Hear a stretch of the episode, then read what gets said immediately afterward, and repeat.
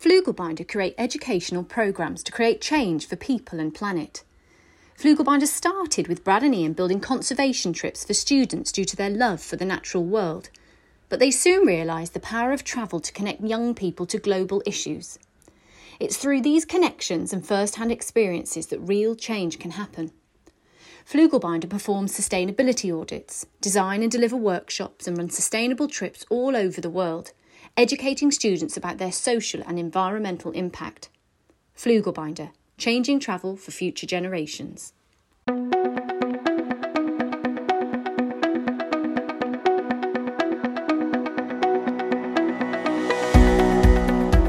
Hello there, welcome to GeogPod. This is a change from the usual uh, in our series because today we're joined by two guests. So I'm going to have to do some refereeing, I think, here. We're joined by uh, Professor Tariq Jazeel and Hina Robinson. And together, we're attempting to examine some of the issues around decolonising geography. So, Hina, you're a teacher of geography with more than 20 years' experience. And Tariq, uh, a professor of human geography at UCL, and your research explores the post colonial politics of nation identity and belonging in both British and South Asian contexts. Thanks for joining us today. Thanks for having me. Yeah, thank you. Yeah, I thought well, it's a treat in store for me. Uh, when I looked at what we were going to talk about, it, it's such a complex range of issues. They're all interconnected, but they're all within that realm of geography. The overarching theme, I think, is about the notion of decolonizing geographical knowledge. But when I was looking at this, I thought we, we can't really examine that without exploring what colonization is, and then empire, and then we look at diversity and identity and development, and then what bringing all those together and, and what thinking geographically means. So, Hina, what to you? What's geography to you? And, and, I'm going to add a little second question. What do you think students think it is?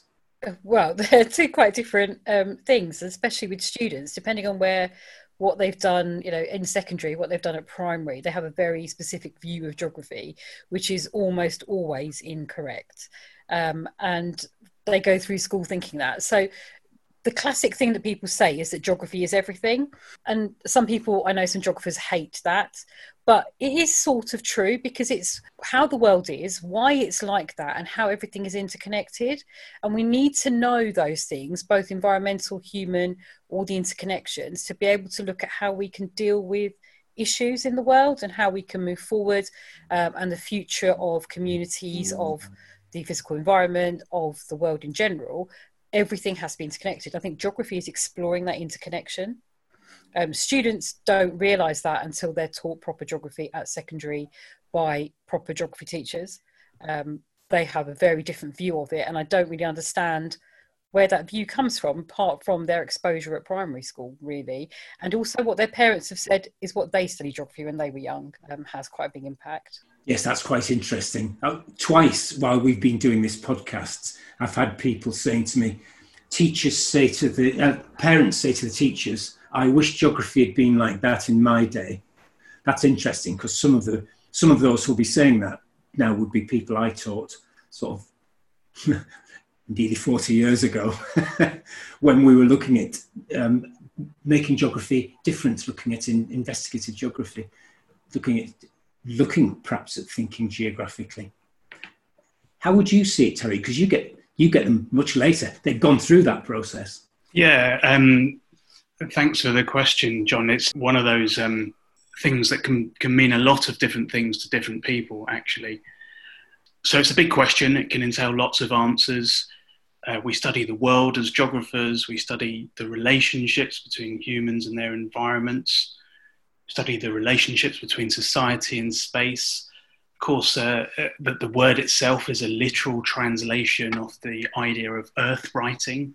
So, so there are lots of different answers to the question, I think. But in some senses, I, I think for me, geography is most powerful and meaningful when I think about it as the difference that it means uh, the difference that it makes, sorry, to think spatially about social or environmental phenomena. So for me, I think one of the key skill sets we possess as geographers is this ability to to think spatially um, about the various kinds of things um, that Hina's already referred to and that others might um, want to bring up as well. I, I, guess I would also add that it's, in some senses, it's perhaps both a strength and a weakness of the discipline that we would all have slightly different answers to that question. You're absolutely right that people um, come up to me and, and you know they see the kind of work that we do in a geography department at university now, and they say, "Oh, I wish geography was like that in my day." And, and basically, what they mean is you can do anything if you're a geographer. You can study anything if you're a geographer. And that's both liberating, but I would also want to kind of claim that we have a particular kind of skill set as geographers. And I do think it's that ability to think spatially. Uh, this morning, I spent my time about, about, about an hour talking to a colleague about mass wasting and slope stability and landscape formation and shear forces and shear strengths. And it, they, they do seem almost entirely different. But I want to come back to that um, that idea of spatiality in a bit and, and the idea of, of what it means to think geographically. But there's another element that I wanted to ask you about, Tariq, because you've talked about this, and it's it's this idea of, a, of an attentiveness to geographical stories, which adds another element. Yeah, well, as I as I just said, um, the word geography actually, if you think about its origins, it comes from the Greek geographia, which which translates to, to earth writing, translates as, as earth writing. And I think, you know, there's there's probably a couple of different ways that we can think about this notion of earth writing. And one is this idea of correctly describing the earth, right? So so as geographers, we go out there and we provide accurate and correct descriptions of the earth. But the other way of thinking about this notion of earth writing is that it's simply that when we're doing this kind of description, when we write about the earth, um, when we write about society, even, we're producing stories, we're producing narratives about the earth, we're producing its meaning in various kinds of ways. So, this idea of storytelling um, as, as geography, I think, is really important. And I think it's important because of the politics of, of representation, actually. So, you know, one of the key questions that we can begin to ask ourselves then is historically, whose spatial stories have come to matter? Then, you know, going forward, it can hopefully, um, thinking about geography this way as, as the production of spatial stories, can hopefully empower many more people from different kinds of communities to think that their stories matter and they do matter, I think. So I do think that this um, idea of thinking about geography as the production of spatial stories, producing meaning, is a really important and, and powerful thing to get our students to think about, actually. I was going to ask, does geography matter? But you've answered that one. And of course, we're geographers, so of course we're going to say geography matters. But I'm going to ask, I think, Hina, why does it matter? Matters because it's shaped the way that our world is and the way that we live and the way that we understand each other. And again that whole idea of you know, spatial differences it, it's so easy to live in a bubble. Um, obviously that word's got different connotations at the moment but the idea that you know you know what's going on in your own life and your own local area but especially the area that i work in they don't have a wide range of different ethnic backgrounds and it's not something that they're really exposed to. So it matters because we're the people at, certainly at secondary level that are teaching them directly about the fact that other parts of the world matter and that there's lots of different things going on in the world that will matter to you. And as you grow up you need to be passionate about making sure that certain things happen in the way they do you know looking at things like the environment. So it does matter. Um, and while they can do that in an indirect way in other subject areas, they don't really get that outside of school in general. Um, and so it's up to us to make sure they understand it matters. It, it's some, it's quite difficult to explain, really, unless you're actually trying to teach a particular aspect of it. No, I think I, I think I understand that. One, we have to be careful about what narrative we present to them. Otherwise, we're disregarding certain stories and people feel that their voice hasn't been heard. Absolutely, and it's making sure that everyone has the opportunity to have their story heard, however way we do that. But also, I think we're responsible for making sure that everyone's had the opportunity to have the story heard of people who don't normally get their story heard, and that's what decolonising geography's got an aspect to. Yeah, which is uh, which is where thinking geographically as well comes in hand in hand with this idea of of looking at what we do do and what what version of of the story we're presenting. Tariq, your I, I, this is really interesting. I wish I'd done your first lecture. Your first lecture to the UCL geography undergraduates is all about thinking geographically, getting them to think in a different way. Um, and you question what geography is, what it means to think geographically. But then when I read about it, it goes from everything from dance to woolly mammoths to fossils to it, must be a real experience for them when they come in. Yeah, well, I mean, it's uh, as you said, it's one of the very first lectures that UCL undergraduate geography students have, and um, we stri- we try to stress to our students, as I've just done here, actually, um, I guess the importance of realizing that everybody has a geographical imagination. Right? So not just those people who've written the textbooks that they're reading, right? That every single student sitting in the lecture in front of us um, in that lecture theatre has a geographical imagination, and we, we, it's important that we begin to to bring those geographical imaginations into representation. So I speak, for example, about um, the British Asian electronic dance music that you've just mentioned. I, I, I draw on some of my own previous research um, to get the students to think about how we might begin to think about British Asian dance music as a kind of map, actually, a, a spatial story, insofar as its hybridities, its kind of mixed upness, speaks of a particular kind of British South Asian experience, a particular kind of British South Asian modernity. My colleague Anson Mackay, as he said, he, he talked about um, the 19th century fossil collector and paleontologist Mary Anning, um, whose hugely important scientific work on West Dorset's coast was almost overlooked by an exclusively male scientific geological community in the 19th century simply because she was a working class woman. And we also talk about different kinds of map projections, for example. So we talk about um, the standardization of particular kinds of map projections we talk about the standardization of the, the, um, the that conventional map projection based on Gerardus Mercator's 16th century uh, projection of the of the, the whole Earth rolled flat, which holds Europe firmly at the centre and distorted the relative size and proportions of the land masses.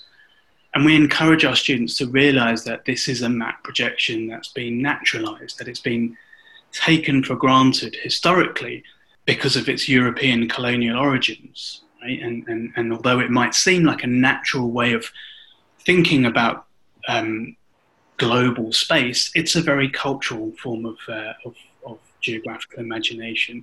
So what we're trying to do is, is both is two things really. Firstly, to get students to understand that dominant geographical imaginations have a history they have a locatedness, um, they're cultural well before they're natural in many senses. And secondly, we get students to think that you can begin to think geographically about anything, and that every single one of those students in that lecture theatre has a geographical imagination. Hina, have you? Did I see on your blog that the uh, the clip from the West Wing where they're doing a presentation about the? Um, that was uh, Rachel. I put that on her Ah, right. Yeah. Because that's th- that impact of, and that's only from the Mercator projection to the Peters projection. People, have you seen it, Tariq? It's it's very funny. I have. I actually use it in some of, in another lecture as well. Because I, I've been using with some primary school teachers. I use the orthograph map, and it blows people's minds when they first see it. And the UK is um, now I get this right. It's up. Oh, it doesn't matter because we're not on screen, but it's up on the top the UK is up in the completely in the top right hand corner, and getting students to have a look at that is uh, is a really interesting way of, of getting them to think about how we how we display the, the globe on a on a flat surface. And then the um, the Spilhaus projection is the other one that's really interesting at the moment, and that's um, Athelstan Spilhaus, I think from 1942. But he was looking at contiguous oceans which is really useful for when we're trying to work out why sea level rise affects everybody. Because if you look at an ordinary map, you lose, um, well, you lose the Pacific Ocean really. So the whole thing gives you that entirely different perspective. Um, and it, of course, Tariq, you were talking about it being Eurocentric and reinforcing that number one, this is the, the here's the important area in the middle of the map. When you're teaching here, what projections do you use? So it's an interesting one. I'd, I'd love to use lots of different projections, and I do talk about um, the advantage disadvantages of some of the main ones, the mainstream ones. Um, but for us in secondary teaching, one of the key reasons we use those, um, the Mercator and the uh, Robinson maps, is because of location of countries, because their un- their knowledge of where places are is poor, and I would say that is the same across all secondary schools. They a lot of students don't know their locations and where places are in relative to, to others. And it is we need to teach them. We need to make sure they know their continents. We need to make sure they know where the key places are. And it's only after that point that we can start looking at those maps that are very different um, projections. So it's more like at a level that i would introduce maps. Gall-Peters map i would show earlier on because it's a different perspective. Um, and we certainly talk about the eurocentricity of the maps absolutely. Um, especially when we're looking at plate tectonics and we're looking at um, pacific centered map as well so that is something we do talk about. But honestly, at the moment, the key focus is do they know where places are? Can they name countries? Where, what continents are they on? Um, where they are in relation to each other? Um, and we'll talk about the British Empire later, but the map of the British Empire, you know, how did we get to these countries that we colonized? And that is much more key um, at the level we're looking at. And once they get that, yes, we can then look at different projections and the impl- implications of those. And if I may just jump in there, because I think um, Hina raises a key point, which is that maps are effectively communication devices. Um, and, and that's a really important point to get across to, to students. So, you know, when we try to show them different kinds of map projections or indeed get them to think about mapping in more expanded ways and more fluid ways, the key point always has to be that the maps have to communicate geographical knowledge.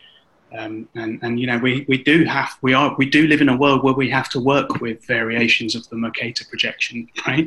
Uh, and it's important to use them uh, as well as um, critically engaging with them as well, mm. and then thinking a little bit about how we might be able to begin to communicate our own geographical imaginations through other cartographic devices. But we are then agreeing that we the maps we use present a Eurocentric story to begin with and help with that depiction of, I've got one up here on the wall, of empire and colonisation. This is from 1912, the wall map I've got up here. Um, and geographers did rather well out of that, really, I suppose, um, depicting the empire and showing where places were. And in it all, I, I suppose, geography grew with colonisation. Now, if we're going to talk about decolonisation, I think we ought to just spend a bit of time talking about what colonisation is, because it might be an unfamiliar term to students. They might have heard of the British Empire or the Commonwealth, but I don't, I'm not sure if they even know what these mean particularly. So, how do you deal with that, Hina? So, any topics that involve a knowledge of that, so the human, basically all human topics that we teach, I will always start off with um, that as a basis. So, you know, just taking my example of my teaching week this week, um, on Monday, I was doing development gap with year 10, Nigeria with year 11, human rights with year 12. Every single lesson, I was repeating myself because I was like, who knows? Who's heard of the British Empire, first of all? Not even who knows what it is, just who's heard of it, who's heard the term, who's heard the term colony. And the numbers that know it are very small. Um, so depending on the age group, they may or may not have done it in history. So some of them say, oh, yeah, we've heard of that in history. But do they understand what the implications are? A lot of them don't. Some do, some fully understand it. But I do always have to just remind them. We just have to go over it. This is what the British Empire was. It wasn't just Britain that had the empire. There were other countries. We do, depending on time, we take a look at the maps. Um, why did they get to be able to have the empires is really important. Um, and then the implications for the colonies, what it meant to be a colony is also really important. So it does have to be talked about. I tend to then go off on a complete tangent and we look at other examples of a similar vein that's happened more recently. So, again, the number of students that didn't know about South Africa's apartheid is really high. So, again, I feel it's my duty to make sure they know that that happened and the implications of that um, and the long term implications. So, yeah, before we can decolonize, they have to understand what happened and why it happened. And certainly more recently, linking that into the Black Lives Matter movement as well, mm. which is something they all do know about. Do you do anything about who's presenting that story to them? Because yeah, so we look at you know why do we, how do we know that this is the case? And and the fact that it is eurocentric and would the people that were colonized have a completely different viewpoint if it's their story being told how would they look at it? And with the year groups where i have a little bit more leeway so key stage 3 particularly I have we have you know we do look at that. We say right if you're writing this story and what happened and the impact of it from the point of view of the people in the whichever country we're looking at what would you say? Um, and you know we do critically look at what the differences would be um, a bit more difficult GCSE because we've obviously got a syllabus to stick to. But even then, I do tend to spend a little bit longer on the start of the development gap than maybe time should allow because they need that as an understanding to move forward onto other parts of that of that unit. Um, a level wise, I'm yet I'm teaching the human side of it this year. I've generally been a physical teacher, so um, interesting to see where I can take that. Part of my lack of knowledge. I, I didn't realise that India was treated differently from other colonies that was new when I was reading up about this. I, I hadn't realised. I think I, when I was looking at what Stephen Legg was doing, who you've worked with, haven't you, Tariq? I have, yeah, yeah. Steve and I have done a lot of work together, actually. What, what do you do about students needing? No, do they? Students needing to know why countries colonised others. Is that part of what you both do? I do certainly, um, because it's important for why there's a development gap now. So yeah, we definitely have to look at look at that because otherwise I don't understand why some countries are struggling to develop post colonialisation. So once they gained independence, some of the issues they faced were all to do with the reasons they were colonised in the first place. I I think I was reading something again. I think I got it from following what you put about about Haiti and why they were so poor, and understanding that the position they were left in after all the reparations that they had to pay, which took them decades, and by the time they'd finished, they were they were impoverished with then rulers who decided, oh, I can't, I can't be doing this. It's, it's too hard a problem. I'll just see what I can cream off.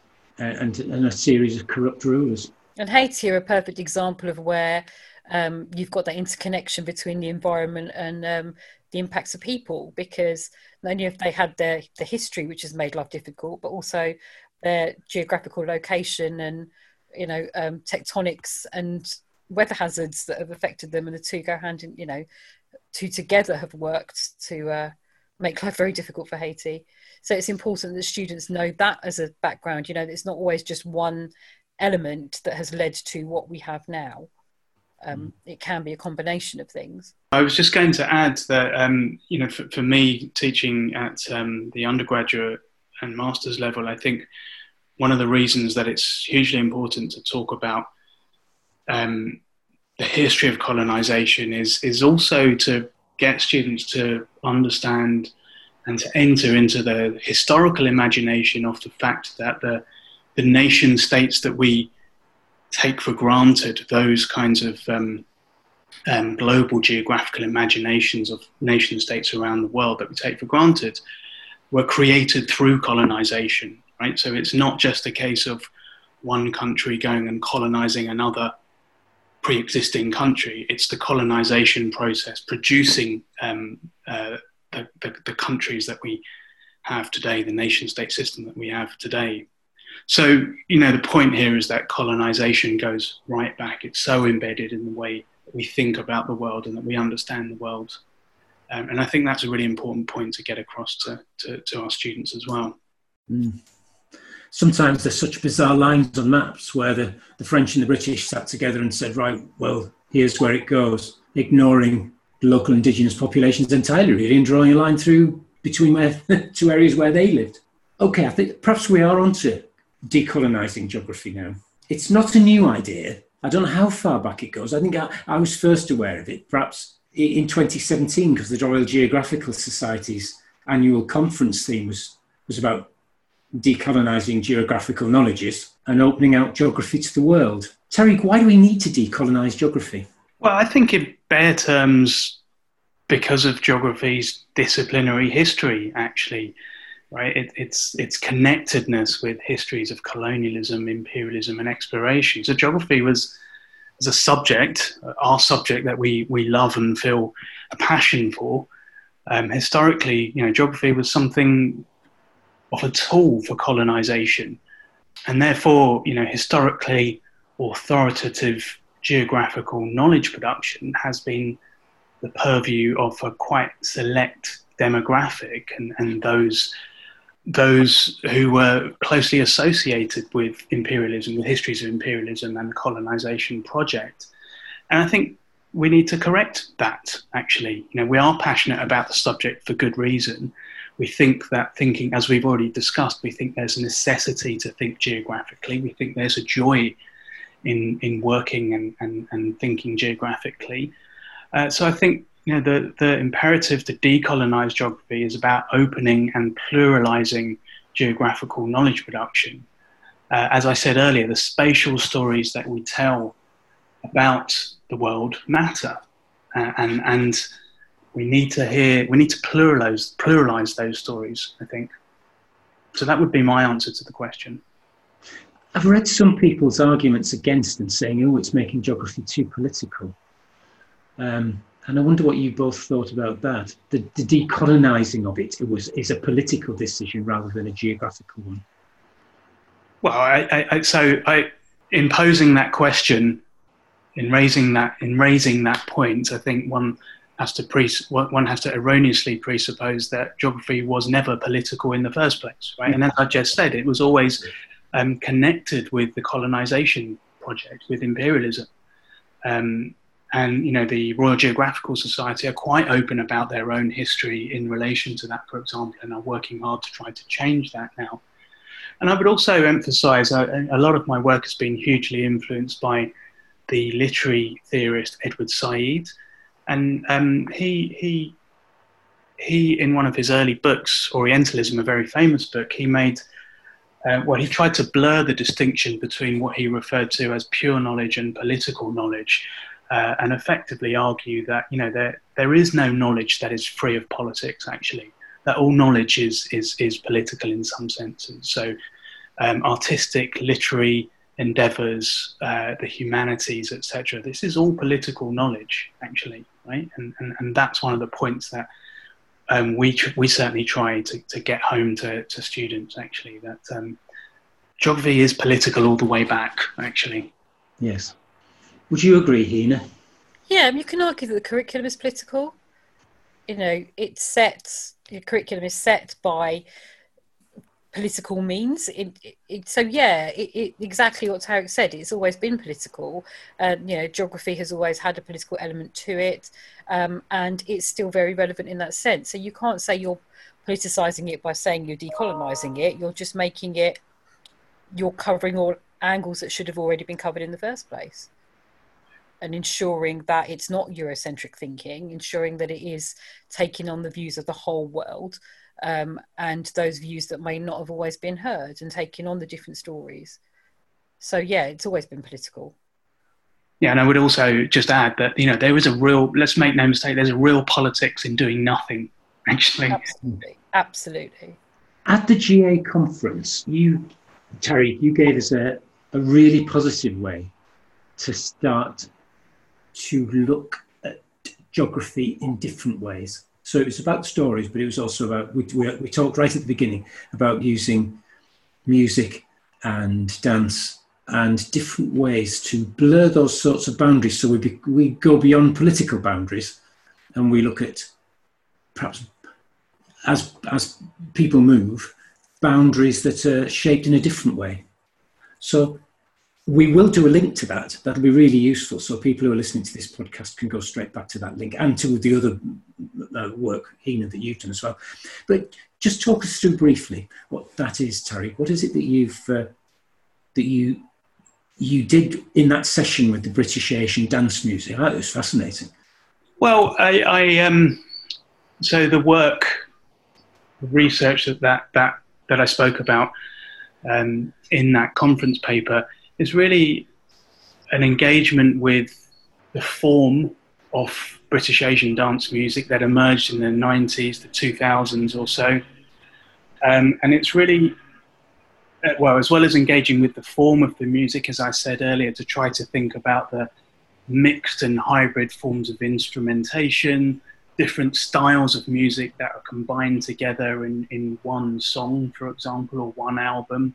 So, music from um, uh, ragas from northern India combined with drum and bass and jungle rhythms, for example, or dance music, anthems, etc., all combined into one piece of music. So, thinking about the uh, the form of the music in, in that sense as a hybrid and mixed up production um, is one way, just one way of really emphasizing to students that um, there are forms of cultural production in them that have um, spatial flows in them, embedded in them, things that come from all over the place. And those forms of music are born from a particular second generation uh, or first generation British South Asian diaspora experience. Um, so that's one thing I was trying to, to argue in that paper or show in that in that particular presentation. The other thing as well, and I think this is really important, is to think about what this music begins to do when it gets airtime or when it, when it goes out into the public, um, when people begin to listen to it. And there's a real politics there, right? Because I think, you know, it's really important to think about what it means when British, South Asian dance music begins to get played on Radio 1 or whatever other um, big national commercial radio stations, there might be when particular albums begin to chart or particular songs begin to chart. And what you do is you see an unfolding of popular culture. You see an emergence of uh, British South Asian aesthetics or, or uh, experience, is another word for it, British South Asian experience and um, uh, British South Asian patterns in popular culture that was previously a lot whiter. Right? So I, am interested in, in what these forms of cultural production produce as they enter into the world, mm. as people maybe even start to dance differently to different types of music, etc. You know, and, and we might think about dancing as, as a, and we should think about dancing as a, as a fun, very apolitical activity. But actually, I, I would also argue there's a politics to the way we dance in various forms of space, right? There's a politics to the way that music is listened to and played in public, and how that music then changes the fabric of the publics in which it's played. So that's the kind of thing I was trying to argue in that um, paper that you referred to that I gave at the GA conference. Do you remember Monsoon? Know, that might be before your time. Do I remember uh, what? Sorry. Monsoon, the uh, Ever So Lonely, that that track that uh, when it went on to Top of the Pops, people were really quite struggling to dance to it. It was. Um, don't think I do. I thought you might. What year that was. I do. I, I remember it, and uh, it was interesting because Sheila Chandra was the lead singer, um, and she was born in Clapham but she had an Indian father and a half Indian, half English mother. And she was well aware. I got a quote from her saying, if it's successful, well, it was, of course, it could add another more moderating influence. It become a talking point in the Indian community because before Indians had often got their music from English, from Indian language films, those sorts of soundtracks. So they had a topic of conversation that was different from, from English youth, and it started to bring people more together. Yeah. She was very aware of the politics of of her music. As another quote I recall from her, another interview I recall her giving, where she talks about people dancing to her music, and um, there's a moment in one of her songs, "Ever So Lonely," where the synth instruments cut out, and the people on the dance floor in these kind of UK clubs or, or wherever it might be top of the pops dance floor, for example, find themselves essentially dancing to a, an Indian raga and they don't know that they're doing it, right? And that was the really subversive thing for her. So she was well aware of what she was doing and the kinds of change that she was hoping to precipitate with her music. Yeah, it's, it's, it is really interesting. It's a really interesting way of thinking geography in a different way that makes the curriculum more inclusive. Um, Hina, how do you approach that idea of making geography more inclusive and, and including this sort of thinking geographically, this critical thinking that we've talked about? So again, it's down to just choice of examples that you use i think from a secondary geography point of view is looking at where are you teaching about and who are you teaching that to now the thing the problem issue is you've got a lot of different ethnic minority groups but they are second third generation now so a lot of them don't necessarily have much knowledge of their grandparents, etc., previous backgrounds.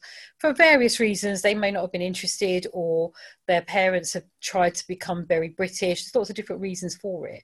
And actually, they like to be able to have a place where they are going to be taught or we're talking about things that they know vaguely about and want to know more about.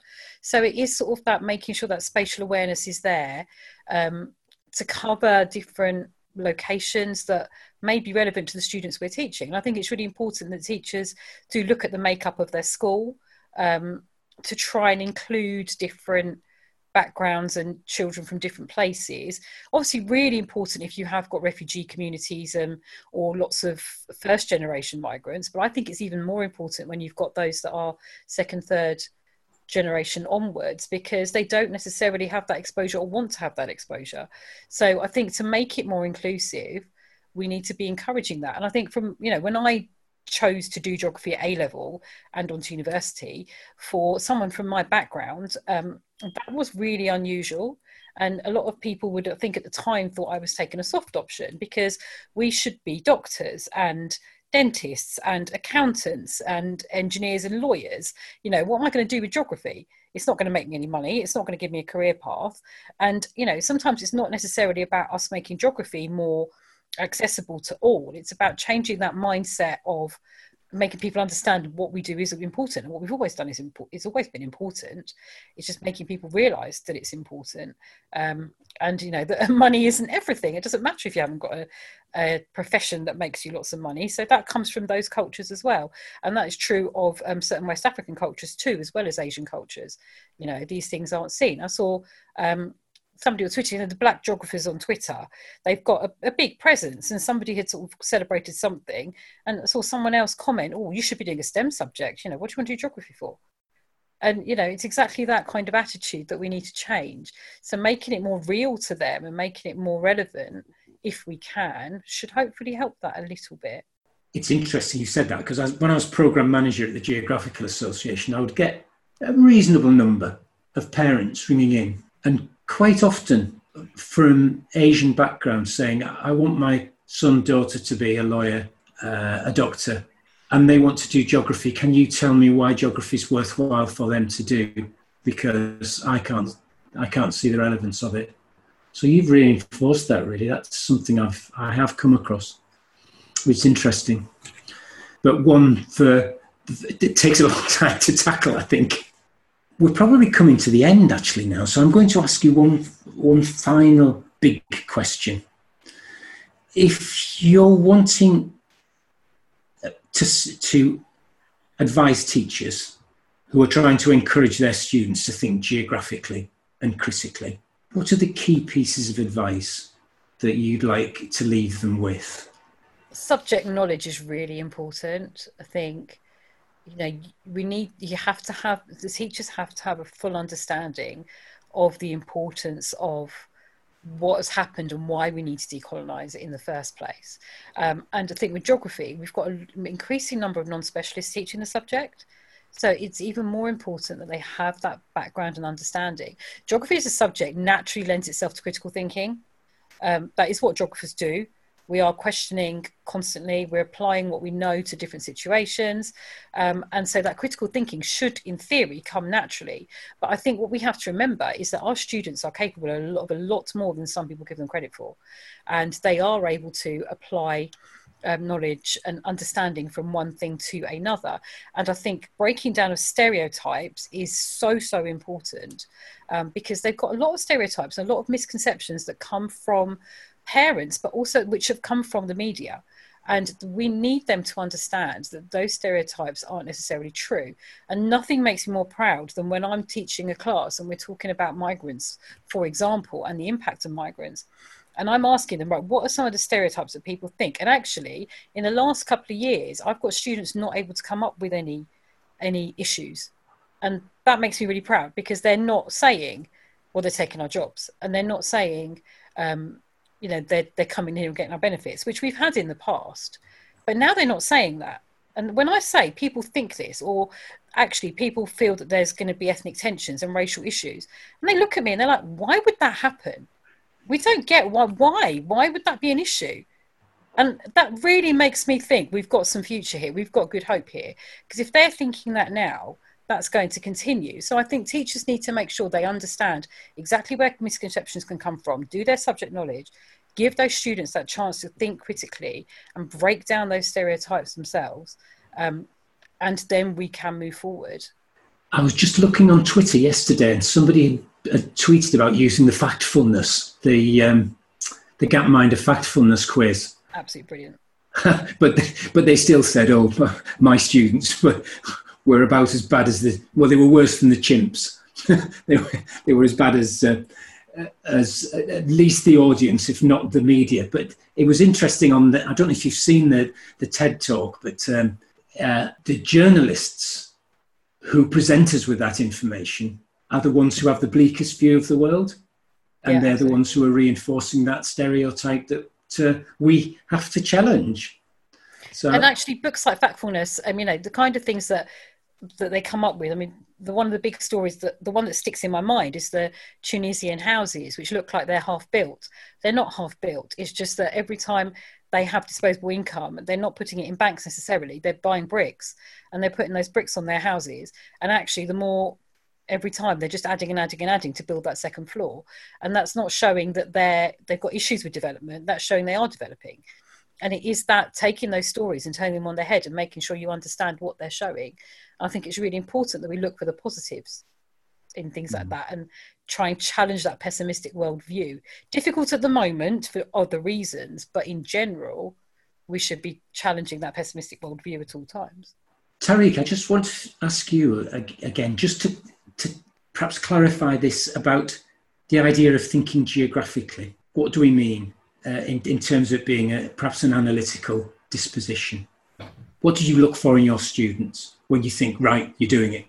Uh, well, that's a good question. I mean, I think the whole point of a undergraduate degree in geography is to really try to nurture and hone those those skills of thinking geographically. Um, and I think that one key element of that is to think about the geographical knowledge and phenomena that we take for granted and scratch beneath the surface of it.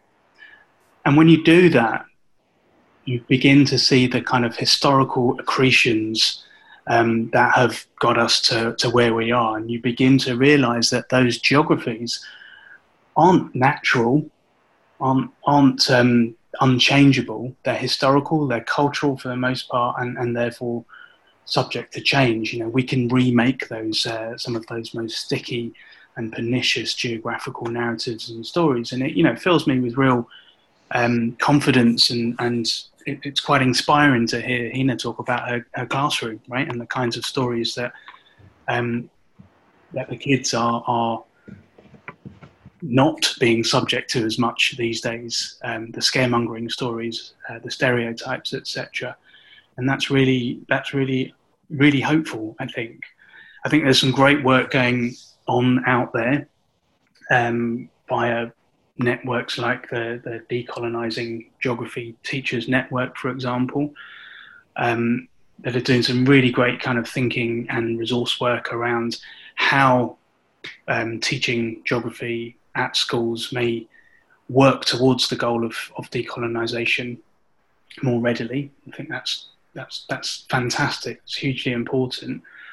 Um, I also think that we probably, as geog- geography instructors at all levels, we need to think really carefully and strategically about how the task of decolonizing the discipline, how it, it kind of articulates with power and the powerful institutions in which we work uh, and that we work with, how it joins up with those, how the task of decolonization joins up with those already embedded institutions and infrastructures of power. Uh, and, and therefore, you know, think about how we can, in our small ways, uh, uh um, implement change and begin to produce change to keep unfolding the, the discipline so that the ways that we think geographically might be more productive, more open, uh, more inclusive in the future. And I think we also need to recognise that you know no matter how much we do, there's always more that needs to be done. Actually, um, you know, we this is a this is a uh, this is a long ball game. But safe in the hands of geographers, I think. um, my chief executive, when I first started at the GA, Professor David Lambert, I know I've quoted this before, but he used to say how geographers make decisions with confident uncertainty and in the light of new information will completely reconsider and perhaps change their direction entirely. And it's about being open to change and open to new ideas and open to different thinking that we attack and challenge the danger of the single story. Listen, that's been absolutely fascinating again, talking to both of you. I always come away from these conversations uplifted. It's been a joy and a pleasure. Thank you very much. Thank you very Thank much. you for having me. Hi, I'm Mark from the membership team here at the GA. Thanks for listening to this week's episode of GeogPod, produced for you by the Geographical Association. Don't forget to rate, review, and subscribe to GeogPod on your podcast app. And if you're interested in learning more about what the GA has to offer, head over to our website at geography.org.uk